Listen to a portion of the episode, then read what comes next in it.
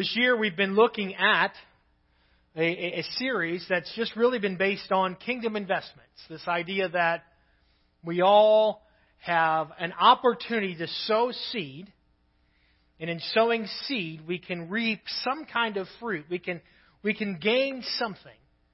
And the challenge that God has put on my heart as pastor at the beginning of this year is there are some investments that we like to talk about, and there are some investments that we don't usually talk about.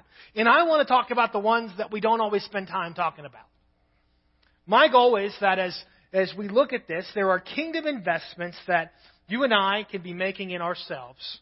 That if we do make them, we will see fruit. We will see benefit. I'm standing here promising you. I feel like I'm the dude on TV that says, just invest in this, take this investment, and it's going to pay dividends. I promise you, if you begin to exercise the discipline, I talked about Sabbath rest. That's taking time to cease and just be in His presence and be with God. That's being intentional about that time. I promise you that you will reap benefit. Last week, the discipline that we talked about was the idea of submission. I promise you, the better you submit, the better your life will be. The more disciplined we are at putting His will over my will, His mission before my mission, the better you will be in, in, in this world, the better your heart will be, the better your mind will be, the better your life will be, the better your anxiety will be. These are ways that if we practice the discipline, but see, that's the hard part. I've been starting, and, and I'm just going to reference 1 Timothy chapter 4. There's a verse that says, train yourselves to be godly. In the New American Standard, it says, discipline yourself to be godly. And that's where we struggle. I want to train my, how do I train myself to cease? I'm telling you, Sabbath rest is a lot of training. How do I train myself to submit? I'm telling you, it's a lot of work to, to put the practice of submission in your life every day. Today I want to talk about another discipline, and I'm going to read two verses or two portions of Scripture. Whoever conceals their sin does not prosper, but the one who confesses and renounces them finds mercy. James chapter 5. Is anyone among you in trouble? Let them pray. Is anyone happy? Let them sing songs of praise. Is anyone among you sick? Let them call on the elders of the church to pray over them, anoint them with oil in the name of the Lord and the prayer offered in faith will make the sick person well. The Lord will raise them up. If they've sinned, they will be forgiven. Therefore, confess your sins to each other and pray for each other so that you may be healed. The prayer of a righteous person is powerful and effective. Today I want to talk about the discipline of confession. I want to talk about what it means for, for children of God. I want to talk about what it means for you and I to live with the discipline of confession. Over the course of this day, I want to look at some, some stories in Scripture, and, and, and I want them to relate to our lives because I believe that, that we struggle to confess. That we struggle, whether it's confessing, now I think we've got to confess to ourselves, we've got to confess to God, and we've got to confess to each other. And we struggle probably even confessing to ourselves most of the time. Let alone going to God or others. And I believe that the better equipped we are when it comes to the discipline, this, this discipline unlocks freedom in our lives.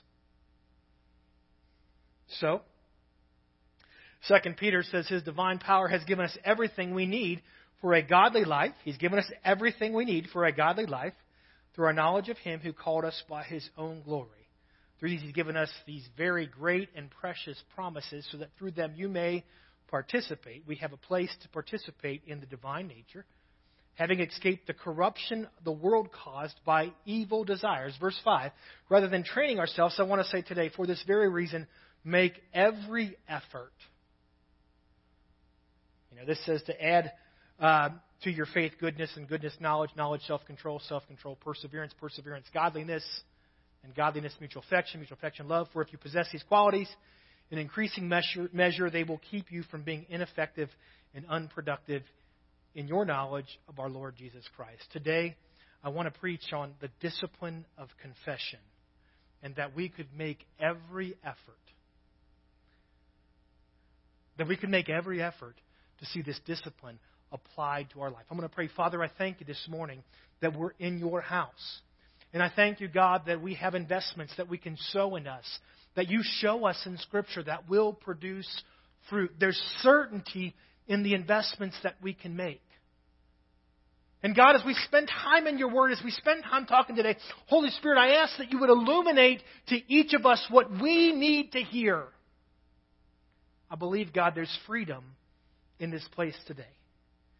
I believe, God, there's a word that, that you need us to comprehend, that we can begin to make any effort rather than every effort, but some effort to train ourselves, to discipline ourselves for this discipline of confession. We yield to you. We submit to you. And ask that your will would be accomplished. In Jesus' name, amen. So, confession. This word confession in Scripture, it's an interesting word in the Old Testament. I read Proverbs chapter 28. In the word that is interpreted uh, in Proverbs chapter 28 for confession is the word yada. And if you'll recall, and I'm sure everybody remembers because everything I preach you remember, so what Greg preached you remember too. You know what I mean? Uh, when Greg taught earlier last year, he taught on the seven words in the Old Testament for praise. And one of those words that he taught on was this word yada. Like it, it's translated sometimes in Scripture. The word that was used in Proverbs chapter 28 is transferred as, it, it, it's, it's translated, I'm sorry, as praise. Literally, it means to raise your hands. That's the position of praise that it's talking about. But it's also translated in Scripture. And what I saw was when it's translated other times, it means to acknowledge, to confess, and to own. So when we read Proverbs uh, chapter 28, wherever that was back here, whoever conceals their sin does not prosper, but the one who confesses and renounces them finds mercy. It's the same word that means when I acknowledge, when I confess, when I own my sin, I find mercy. I'm going to talk about ownership quite a bit today, but before I get there, I just want to look at a couple examples in Scripture. The first one, most of us know the story of, of David, right? We've heard his story, the shepherd boy, the mean Goliath, the Philistine that was threatening them. King's scared. They don't know who's going to fight him. He stands out. He screams every day. David comes out. He kills the giant. He becomes king. Things are good in David's life. Right? I mean, things are good. He's a king. He went from shepherd to king. His brothers thought he was nuts. He's now the king. He's in charge of everything. He's anointed, it says in Scripture. He's anointed by God. And then, 2 Samuel chapter 11 says in the spring, at the time when kings go off to war, David sent Joab out with the king's men and the whole Israelite army. They destroyed the Ammonites and besieged Rabbah, but David remained in Jerusalem. Now, there's something in there that I didn't unpack today, but it says when kings go off to war, but the king was not at war. There's probably about being something where you're supposed to be. Okay? And, and you, can, you can let the Holy Spirit speak you on that. That's not my point of my sermon today. One evening, David got up from his bed and walked around the roof of the palace. And from the roof, he saw a woman bathing, and that woman was very beautiful. And David sent someone to find out about her. The man said, She is Bathsheba, the daughter of Eliam, the wife of Uriah the Hittite. And David sent messengers to get her. She came to him, and he slept with her. David messed up. Got it? David sinned, right? Anyone here wrestling with that reality? David screwed up. He saw her bathing. He called for her to come. He slept with her. Now she was purifying herself from her monthly uncleanness. Then she went back home. The woman conceived and sent word to David saying, I am pregnant. He's in an uh-oh moment in life. He screwed up. David messed up. He sinned. And so what David does, and I'm not going to read the whole story, but I'm going to tell you the story. Do you know what happens when she sends word that she's pregnant? He's got to get to figure out how to cover this whole mess up. So what's he do? Well, Bathsheba's pregnant So if I can get her and her husband together, maybe they won't be able to do the math and they'll just think that everything's his. And so he calls for Uriah to come back and he says, Hey, just go spend some time with your wife. Dude's been off at war. Logic says when he comes home and sees his wife, things will take care of themselves. Uriah comes back to David and he says, I slept outside of the tent because my heart was still at war. And while that was unsettled, I couldn't be with my wife. Oh, man. His problem wasn't taken care of because Uriah didn't participate. So you know what he does? I got to take care of this problem completely. He sends Uriah back out to war, but he tells his generals, put him at the front of the army, and Uriah gets killed. So now he's got a right to Bathsheba as the king. David at no point can acknowledge or confess he's done wrong. He's too busy trying to cover up the mess that he's made chapter 12, the prophet Nathan comes and talks to him, calls him out, like rebukes him, calls him out. He's mad at Nathan. It's not until verse 13 he finally says, I confess I have sinned against the Lord. We see this confession, I believe, in Psalm chapter 32. Blessed is the one whose transgressions are forgiven, whose sins are not covered. Blessed is the one whose sin does not count against them, and in, in whose spirit is no deceit. Listen to what he says. This is chapter 11. When I kept silent, before I could acknowledge a sin, when I was too busy trying to cover it all up, when I was too busy trying to send Uriah home to be with Bathsheba, my bones wasted away through my groaning all day long. For day and night your hand was heavy on me. My strength was sapped as in the heat of summer. Then in verse in chapter uh, in chapter 12, Samuel talked or Nathan talked to me, and I repented of my sin. Then I acknowledged my sin to you, and I didn't cover up my iniquity. What do I read? I acknowledged and I owned what I did. It wasn't about anyone else. Once I acknowledged and did not cover up my iniquity, I said, I confess my transgression to the Lord and you forgave the guilt of my sin. I promise you, when we practice the discipline of confession, the result is that God forgives you not just of your sin, but the guilt of your sin. I want to say, we've got an enemy, and he likes to keep us bound. This is a pattern that we see in Scripture. Genesis chapter 3. I'm going to deep stories right now. Genesis chapter 3. Adam and Eve. Right? God tells them what? One tree. All this is yours. Just one thing. Man, it's just that one thing sometimes that gets us in trouble. All this is yours. Just that, that one tree you can't eat from. When the woman saw the fruit of the tree was good for food and pleasing to the eye and also desirable for gaining wisdom, she took some and she ate it. She screwed up. Right? She messed up. So she gave some to her husband who was with her, and he ate it. Adam screwed up too. Then the eyes of both of them realized or the eyes of both of them were open and they realized they were naked. So they sewed fig leaves together, made coverings for themselves.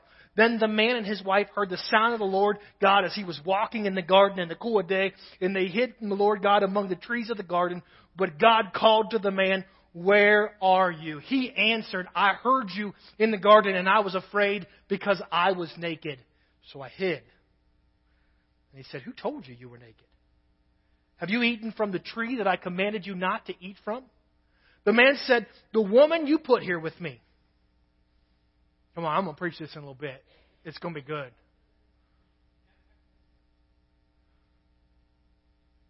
Adam screwed up.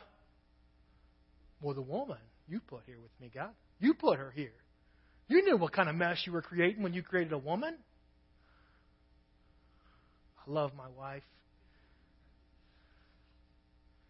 I might have just screwed up. I'm sorry. The man said, The woman you put here with me, she gave me some fruit from the tree and I ate it. Then God said to the woman, What is it that you have done? The woman said, The serpent deceived me, and I ate. I want to look at this story because I believe there's something that transpires all the time in our lives. Now, let's be honest. Can we be real with each other for a second? We all screw up. Huh? Man, pastors get so screwed up because we think we can't acknowledge that we mess up too. Pastor Steve screws up. We all sin. We all fall short of the glory of God. The reality of the story, we got two people, Adam and Eve, and what did they do? They screwed up. And what happens when we screw up? We might even feel shame. What? Isn't that what Adam and Eve felt? They felt shame. David, oh, I'm in trouble. We feel shame or we feel trouble. We're trying to escape from, from the problem that we made. So what's the first thing we do? We start to cover it up. Uriah, come home. There's a fig leaf over there. David didn't, I mean, Adam and Eve didn't realize how, how messed up they were. Sometimes in our sin, we're so busy concealing that it's so obvious to everyone else because God shows up and He says, What? Who told you you were naked? What do you mean? You see, the enemy comes and the enemy tells you through shame that you're naked. He gives you an identity that God never gave you. And then Adam and Eve allowed that identity to cause them to conceal what God had created. Do you see that? This is the pattern of sin. I screw up. We all screw up. We feel shame. We're afraid of what someone else might say. And so we start to conceal. And we let, I believe the enemy told them they were naked. And they allowed the word the enemy spoke be greater than the word of the one who created them. Who told you you were naked? They didn't even know what naked was because naked was normal.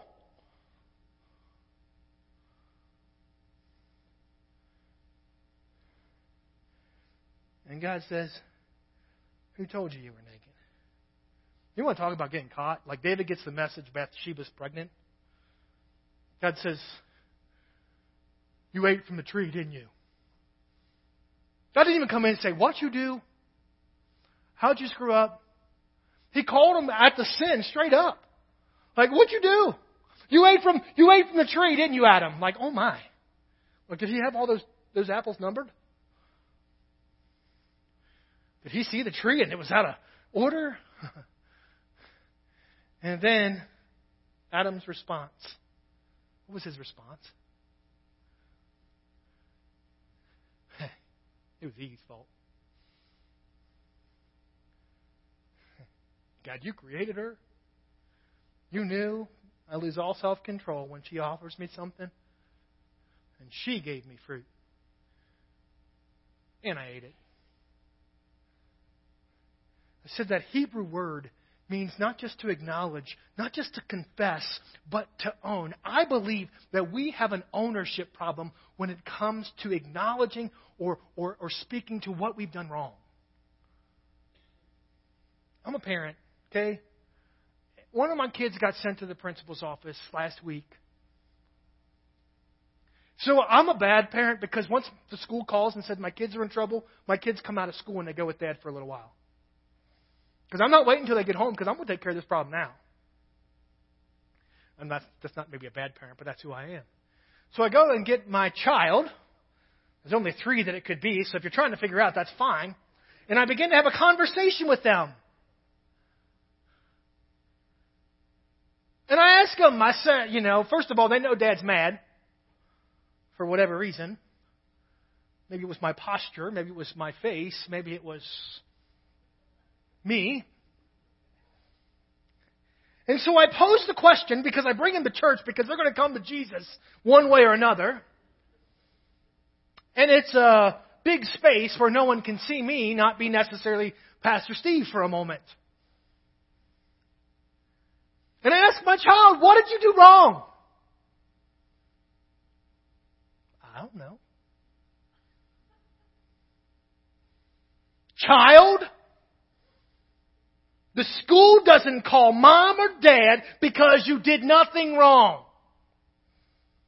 You sit there and think about it. Get the other stuff done, work on other things, come back. What did you do wrong? Tears in their eyes. I don't know, Dad. Well, what punishment should you get for what you did wrong? One year without the Switch. That's his video game, or their video game. Now it's one of two. Don't be a pastor's kid if you don't want to get talked about, or a pastor's friend, or in a pastor's church. Anyway. How can you say you want that kind of punishment if you don't even know what you did? I don't know, Dad, you're awfully upset, so the punishment better be pretty high. So I go back to the school, and, and, and we really can't resolve what was wrong. And, and I sit down with the principal, and I'm in the principal's office, Pastor Steve in the principal's office. I've been there a few times in my life when I wasn't a pastor. And I look at her, and I'm like, how can I correct this if he won't tell me what he did wrong? My child has no clue what they did wrong. And if he can't own what he did, there's no point in moving forward. We can punish, we can do whatever else, but until we acknowledge, until we confess, until we own what was done wrong, the rest of it doesn't matter. I tell you, we live in a time where there's plenty of people to blame. I was at a conference this week with pastors. And if one more pastor tells me the reason why they have problems right now is because of COVID or because of political turmoil or because of this or that. It drives me crazy. There's always going to be someone else to blame. There's always going to be someone else you can point at. Poor David, all he was doing was going for a, a walk, and that woman had to come out and bathe on the rooftop for crying out loud. It's her fault. She knew she was beautiful. She didn't have to be naked. You know, we really struggle owning things in this life. There's always someone else to say, oh, I didn't do it because she gave it to me, or I did it because they said that. Man, I cussed them out on the freeway because they cut me off. We need to stop worrying about what everyone else has done and start owning what we have done. You know what the Bible tells you? This may seem like a surprise. In this world, there will be trials. There's always going to be something that happens in your life that may cause a response that does not glorify God, that may cause a response that is against the Word of God. God's not worried about the other stuff that happened. What He's worried about is you and what you've done and how you've responded. We're so quick to justify. We're so quick to say, why we did it, not what we did. At some point, I've got to say, I screwed up. If you want to know why, I can give you some of the pieces that caused me to get there, but I screwed up first. That's confession. And I'm telling you, I believe that we don't own anything. And we love to own property and we love to own stuff. But when it comes to our problems, none of us want to own where we screwed up. We've all, well, I'm from Kentucky, so in Kentucky it was a drawer. In Nebraska, it's a shed or a shop. That place where all the crap goes. And we just shove it in there. We don't know why. We just don't want someone to see it when they come over. So in Kentucky, there's a, a drawer next to the table, and whatever's on the table, you just put your arm on that, you pull that drawer open, you shove it all in there for when company's there. The last couple of times we've been at home, one of my children has had a problem with vomiting. You want to talk about freaking someone out? My kid vomited on their couch. Who wants a guest to lift up their couch while they're there? Who wants a guest going through the cushions of the couch? I mean, you can find dessert, supper, breakfast in the couch.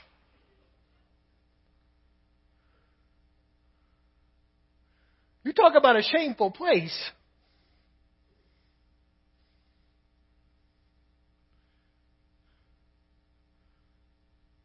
We're good at hiding.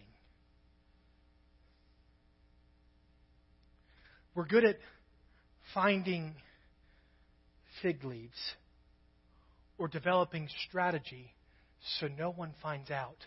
I want to be good at owning. Because the enemy wants to use your sin to cause sickness in your life.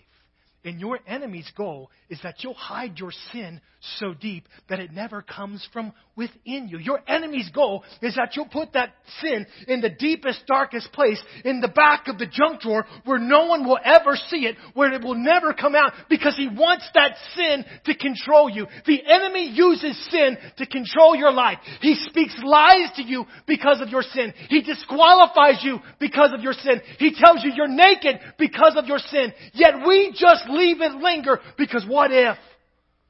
Oh my. If someone knew this,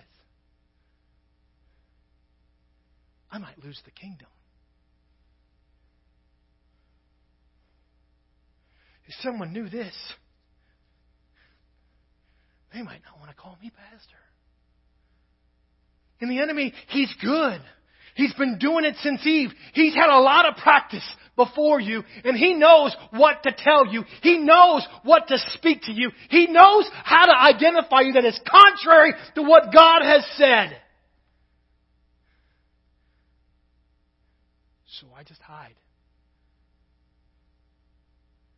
And that sin continues to hurt.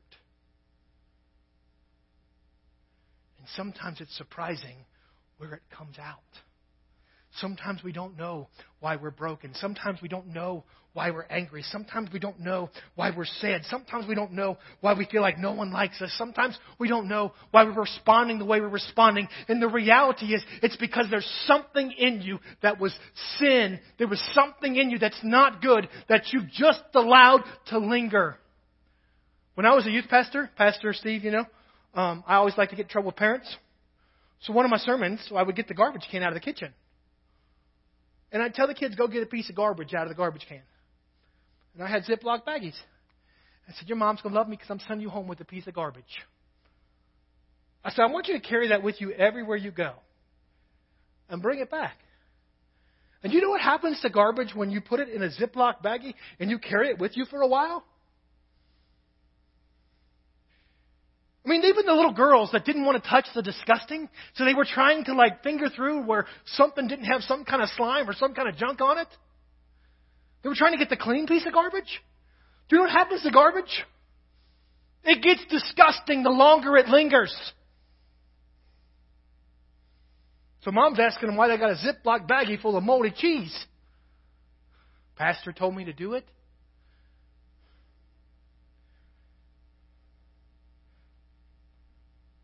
The longer your sin stays in darkness, the more disgusting it will become.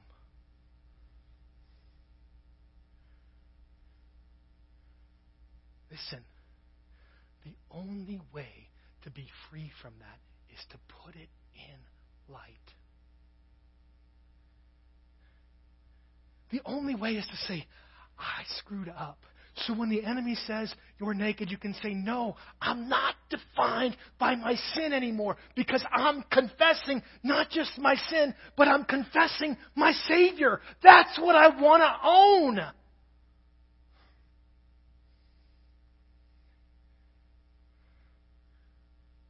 Luke 6:45 A good man brings good thing out of the good stored up in his heart. An evil man brings evil things out of the evil stored up in the in his heart. For the mouth speaks what the heart is full of. What's inside of you is what comes out of you. I want life. I want good to come from within me. So sometimes I got to confess. Sometimes I've got to acknowledge. Sometimes I've got to own what I've done wrong so I can own what Jesus did right. Because I want to say, I don't know what that sin is. I don't know what that deepest, darkest place is. But Jesus Christ did right for that sin. And the way for you to acknowledge that is to confess that He's Lord. To confess that the cross was complete. The blood was shed for the forgiveness of that sin. It wasn't too big. It wasn't too bad. It wasn't too much. I want to confess that my sin has been forgiven so that when someone else comes and they begin to judge me because of what I've done wrong, I can confess not what I've done wrong now, but everything that God did right.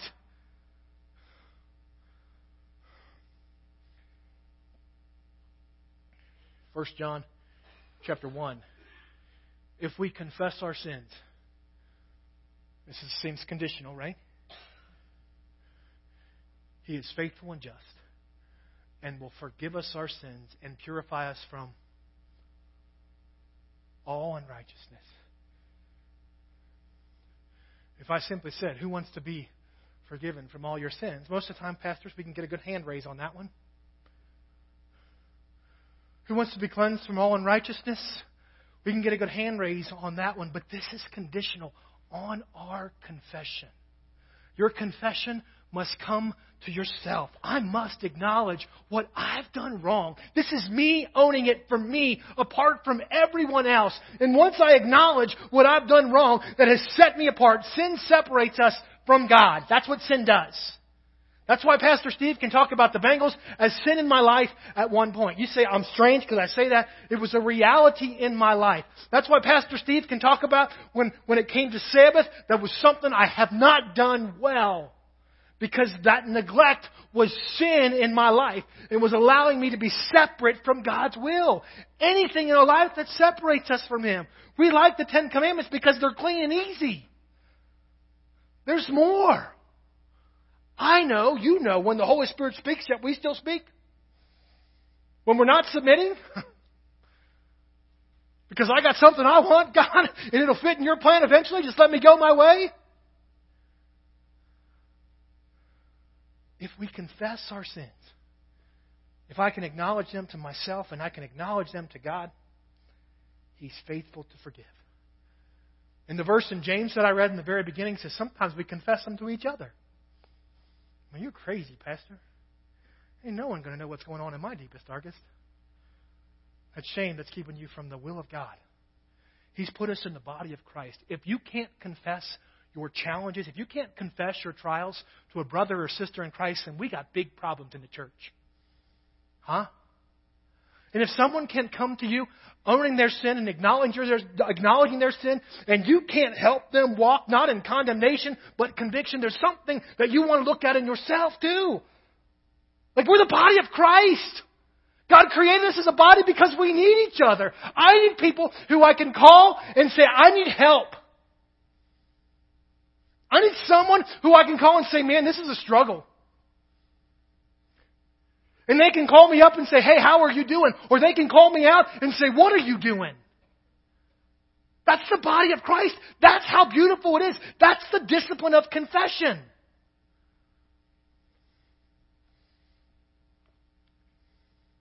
We confess our sin, but we also confess His place.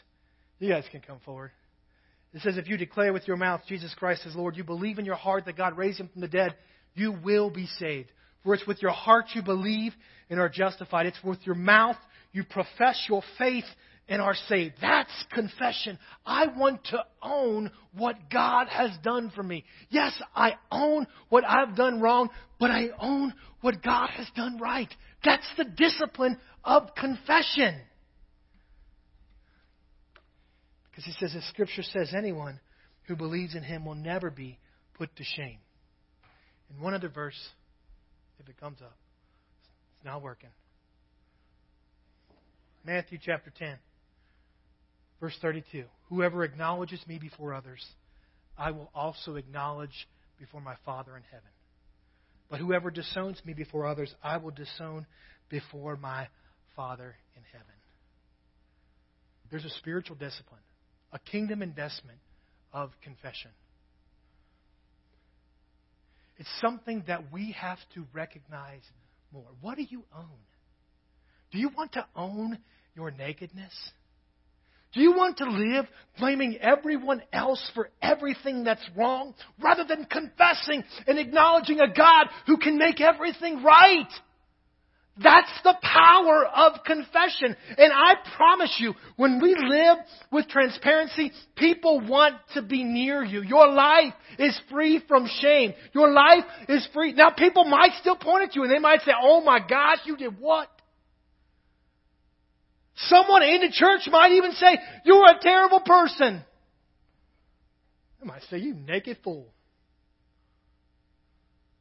But it doesn't matter because I've been set free because of what Jesus Christ did for me. So no matter who screws it up around me, I know what I know, and this is what I own. My ownership is I screwed up, but my ownership is that God has forgiven me. You may not be there yet, but God will get you there because I know it, because that's who He is. That's who my God is. And when we can live, again, we're not just justifying our sin, going around saying, yeah, you want to know what I did last night? We're acknowledging what separated us. There's something powerful. There's something that I want my kids to see me. Well, it stinks. know, it's not fun sometimes. Going to your snotty little seven year old and saying, hey, the way I handled that situation wasn't right. And then saying, ha ha, I told you so. Even though he was completely in the wrong, and he's still in the wrong as I'm talking to him, but I want him to know that dad can admit what I've done wrong. Because there's something powerful in living that kind of life. The discipline of confession.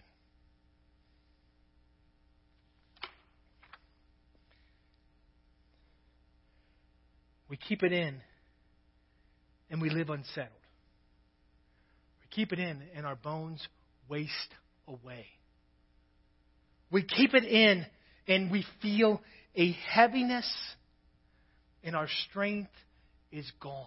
But there's freedom through confession. There's light, there's release, there's, there's something that happens when we acknowledge. What I'm sure of is that the Spirit of God is speaking in this room.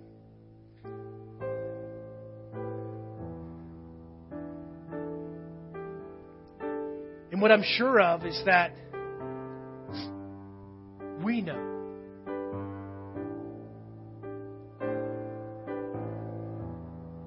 What I'm sure of is that as Pastor was talking, you were saying, please, Pastor, don't mention this sin or don't, don't go to that place because then there's no more denying. What I'm sure of is that, that lots of us have this place inside of us where we're concealing, where we're hiding, where we're allowing things to fester and grow. And what I'm sure of is that Jesus Christ wants you to have freedom this day. What I'm certain of is that the forgiveness that came through the cross of Jesus Christ can take that shame, that can take that fear, can take that title that other people have put on you and say, that is not who you are. Who you are is a child of God. Who you are is bought by a price. Who you are is forgiven. Father, I come to you in Jesus' name.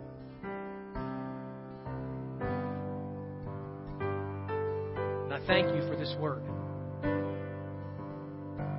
Thank you for what you're doing. And God, I pray that in this place that you would help us as we wrestle. You would help us to make every effort. You would help us to, to discipline ourselves. And if there's any shame,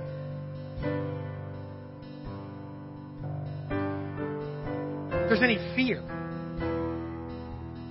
there's any anxiety because of what we have done, if we're consumed by what may be revealed, God, I pray that we could confess, that we could own, God. Stop blaming others. Stop blaming circumstance. Stop blaming this world, but own, God, our place in this world. Own, God, your place in our lives. Submit to your will allowing you to be the author That's the one who pens and finisher of all things. Slaves no longer to sin, but slaves to righteousness because we've been made right by Jesus Christ.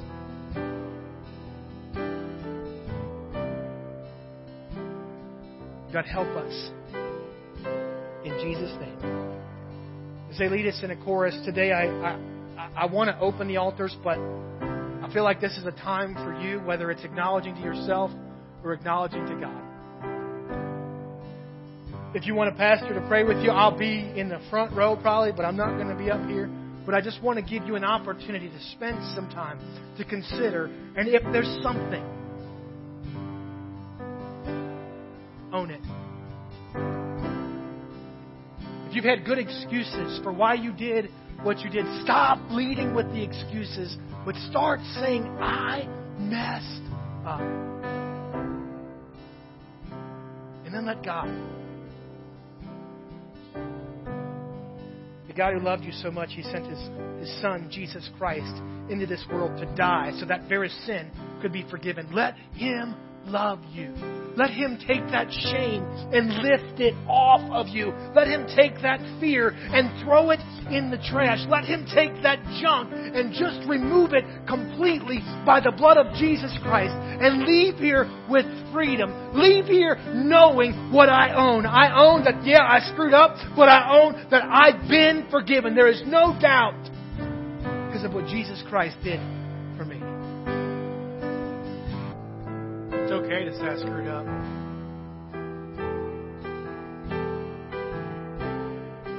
It's okay to own what we've done wrong.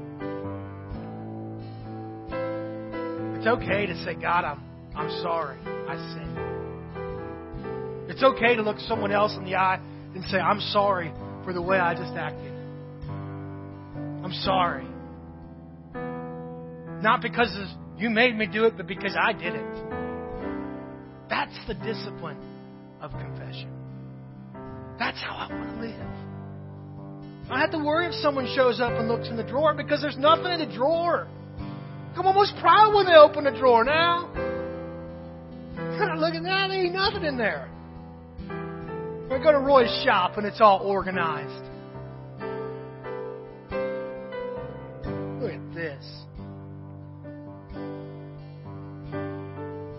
Won't get there until we own it. We won't get there until it's yes. I screwed up. One analogy, and then I'm going to stop. I remember when I was a kid growing up in the Catholic Church, I'd go to confession. We had confession. And you sit there and you talk, and, and I was so stressed out every time. Pastor just made me think about what I'd done wrong. What if I forgot what I did wrong? And I sit there and the priest, and I'm trying to tell him everything I did wrong. And I learned at a very young age this simple thing. And I'm sure I did a lot more things that I don't remember right now, but I want to be forgiven for them also. I hope that as we leave this morning, there wasn't too much pressure to figure out, man, if I can't acknowledge that one thing, but I know that Jesus Christ's blood covers all of that. Amen. The Lord bless you and keep you. May make His face shine upon you, be gracious to you. May He turn His face towards you and grant you His peace. And may your words declare what you own your sin, your forgiveness, your promise. Amen. Be blessed.